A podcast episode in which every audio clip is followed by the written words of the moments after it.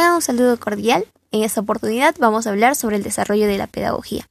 El desarrollo de la pedagogía se dio en la época feudal, estamos hablando de los siglos 7 y 8, en la cual se desarrolló la ecolástica. ¿Y cuál era su función? Unir cuatro conceptos muy importantes. La primera era la creencia y la razón, y la segunda la religión y la ciencia. Ellos se crearon, dentro de estas ideas se crearon las universidades, así también la Iglesia cambió su guía de enseñanza. Ahora, después hablamos sobre la reforma. en este periodo se dio la corriente humanística del siglo XIII. Aquí se pone a la disciplina escolástica. De este modo también surge el pensamiento pedagógico, iniciando con la interpretación de la Biblia y sin la intervención del clero. Pues, continuamente llegamos lo que es hablar también sobre el contrarreforce. En este contrarreforce consistía sobre la educación para los pobres. Fue mediante una modernización que se dio en las escuelas en el siglo XIV. Aquí se enseñaba y a la vez se aprendía.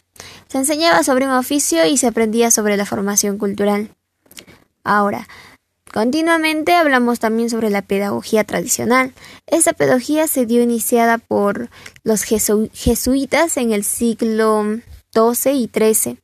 Ellos se basaban sobre la desconfianza del adulto por el joven o el niño. ¿Qué es lo que pretendía en esta pedagogía? Era una sumisión completa, una ejemplaridad para la sociedad y de este modo tener un mundo tranquilo. Llegamos a la pedagogía moderna. Esta pedagogía se dio a inicios del siglo XIX por la influencia de la pedagogía del siglo XVIII. Esta pedagogía se dio, es decir, la pedagogía del siglo XVIII se caducó en la Primera Guerra Mundial, que fue en el año 1918. ¿Y qué es lo que buscaba esta pedagogía?